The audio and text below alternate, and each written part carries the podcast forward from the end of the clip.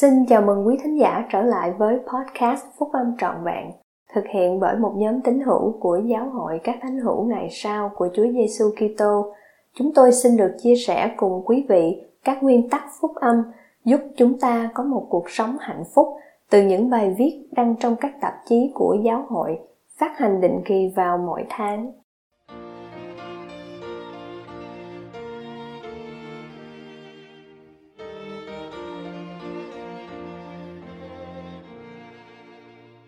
Các vị tiên tri dẫn dắt chúng ta đến với Đấng Kitô. Bài của anh cả Tinh Xuân Trang, thành viên của nhóm túc số thầy 70 của giáo hội các thánh hữu ngày sau của Chúa Giêsu Kitô, được trích từ thông điệp chủ tịch đoàn khu vực châu Á vào tháng 4 năm 2021. Cha mẹ tôi được báp tên vào năm 1963 khi tôi 6 tuổi. Lúc ấy, tôi không biết gì về việc này, nhưng sự lựa chọn của họ đã làm thay đổi cuộc đời tôi mãi mãi. Qua tấm gương và những lời giảng dạy, họ đã dẫn dắt tôi và anh chị em của tôi học hỏi và sống theo phúc âm. Họ cũng thường xuyên bày tỏ sự kính trọng và yêu mến đối với các vị tiên tri tại thế. Thật vậy, những lời giảng dạy của các vị tiên tri tại thế của chúng ta đã ảnh hưởng lớn đối với tôi trong nhiều năm kể từ đó bắt đầu từ chủ tịch Joseph Fielding Smith cho đến vị tiên tri tại thế hiện tại của chúng ta, chủ tịch Russell M. Nelson. Chúa chọn các vị tiên tri làm người đại diện của Ngài trên thế gian. Điều này được nhắc đến trong Amos chương 3 câu 7. Cũng vậy, Chúa Jehovah chẳng có làm một việc gì mà Ngài chưa tỏ sự kính nhiệm Ngài ra trước cho tôi tớ Ngài là các đấng tiên tri chúng ta thật may mắn biết bao. Chúng ta biết rằng ngày nay, thượng đế giao tiếp với giáo hội qua vị tiên tri của ngài. Khi một vị tiên tri nói thay cho thượng đế, thì cũng giống như thượng đế đang phán vậy. Lời của ta sẽ không qua đâu mà sẽ được ứng nghiệm. Dẫu bằng chính tiếng nói của ta hoặc bằng tiếng nói của các tôi tớ ta thì cũng như nhau.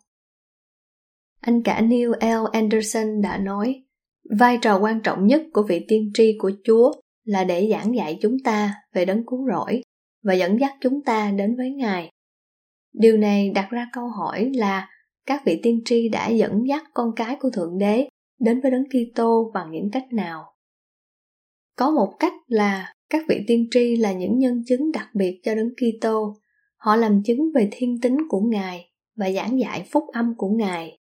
Một trong những đoạn thánh thư mạnh mẽ nhất luôn khiến tôi cảm thấy tình yêu thương, lòng trung thành và lòng biết ơn vô hạn đối với Chúa là chứng ngôn của tiên tri Anma trong Anma chương 7 câu 11 đến câu 13. Và Ngài sẽ đi ra ngoài đời để chịu đựng mọi sự đau đớn, thống khổ cùng mọi cám dỗ. Và Ngài phải chịu như vậy là để cho lời báo trước được ứng nghiệm.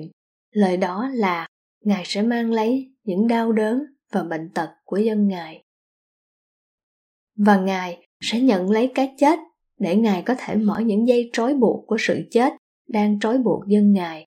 Và ngài sẽ nhận lấy những sự yếu đuối của họ để cho lòng ngài tràn đầy sự thương xót theo thể cách xác thịt, để ngài có thể theo thể cách xác thịt mà biết được cách giúp đỡ dân ngài theo những sự yếu đuối của họ.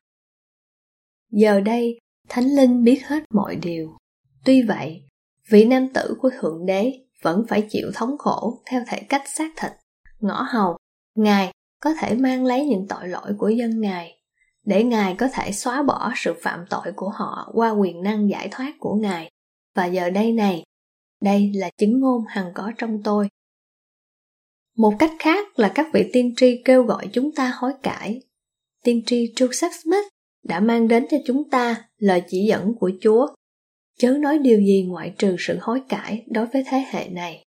Chủ tịch Russell M. Nelson cũng đã dạy, khi chọn hối cải, chúng ta đã chọn thay đổi. Chúng ta để cho đấng cứu rỗi biến chúng ta thành con người tốt nhất của mình. Chúng ta chọn tăng trưởng phần thuộc linh và tiếp nhận niềm vui, niềm vui cứu chuộc nơi Ngài. Khi chọn hối cải, chúng ta đã chọn trở thành giống như Chúa Giêsu Kitô hơn. Và cuối cùng, các vị tiên tri nhận được sự mặc khải và hướng dẫn từ Chúa vì lợi ích của chúng ta. họ có thể nhìn thấy tương lai và báo trước những sự kiện sắp xảy ra để thế gian có thể được cảnh báo. Họ là một người canh gác trên tòa tháp, bảo vệ chúng ta khỏi những sự nguy hiểm thuộc linh mà chúng ta có thể không nhìn thấy. Chúa đã phán cùng Ezechiel ta đã lập ngươi đặng làm kẻ canh giữ cho nhà Israel nên hãy nghe lời từ miệng ta và thay ta răng bảo trước cho chúng nó. Tôi làm chứng rằng chủ tịch nelson là vị tiên tri tại thế của chúng ta trên thế gian ngày nay. Tôi biết ơn vì chúng ta có được những điều mặc khải liên tục từ ông, chẳng hạn như giữ ngày sa bát được thánh, phục sự theo cách tốt hơn và thánh thiện hơn, thiết lập việc học hỏi phúc âm, đặt trọng tâm vào gia đình củng cố đức tin của thế hệ đang vươn lên, quy tụ israel ở cả hai bên bức màn che, cùng lập và tuân giữ các giao ước với chúa. Chúa hứa, vì vậy, các ngươi phải tiếp nhận lời nói của hắn với tất cả lòng kiên nhẫn và đức tin, chẳng khác chi lời nói ấy phát ra từ chính miệng ta. Nếu làm được những điều này, thì các cổng ngục giới sẽ không thắng được các ngươi. Phải và đức chúa trời sẽ đánh tan quyền năng của bóng tối ra khỏi các ngươi và khiến cho các tầng trời sẽ rung chuyển vì lợi ích của các ngươi và vì vinh quang của danh ngài. Tôi biết, khi chúng ta hoàn toàn tuân theo những lời giảng dạy đầy soi dẫn của vị tiên tri, đặc biệt là những điều không dễ chịu hoặc khó khăn, chúng ta sẽ nhận được những phước lành lớn lao. Chúa sẽ mang đến cho cuộc sống của chúng ta những phép lạ mà ngài biết chúng ta cần những thay đổi trong gia đình chúng ta sẽ rất sâu sắc và bền vững. Ảnh hưởng của kẻ nghịch thù trong cuộc sống của chúng ta và trong mái gia đình của chúng ta sẽ giảm bớt. Và qua tất cả những điều này, chúng ta sẽ đến gần hơn với đấng Kitô và trở nên giống như ngài hơn. Chúng ta biết rằng khi ngài hiện đến, chúng ta sẽ giống như ngài, vì sẽ thấy ngài như vốn có thật vậy. Ai có sự trông cậy đó trong lòng thì tự mình làm nên thanh sạch, cũng như đấng Kitô là thanh sạch. Chớ để cho ai lừa dối mình. Kẻ làm sự công bình là người công bình, như chính mình, đấng Kitô là công bình.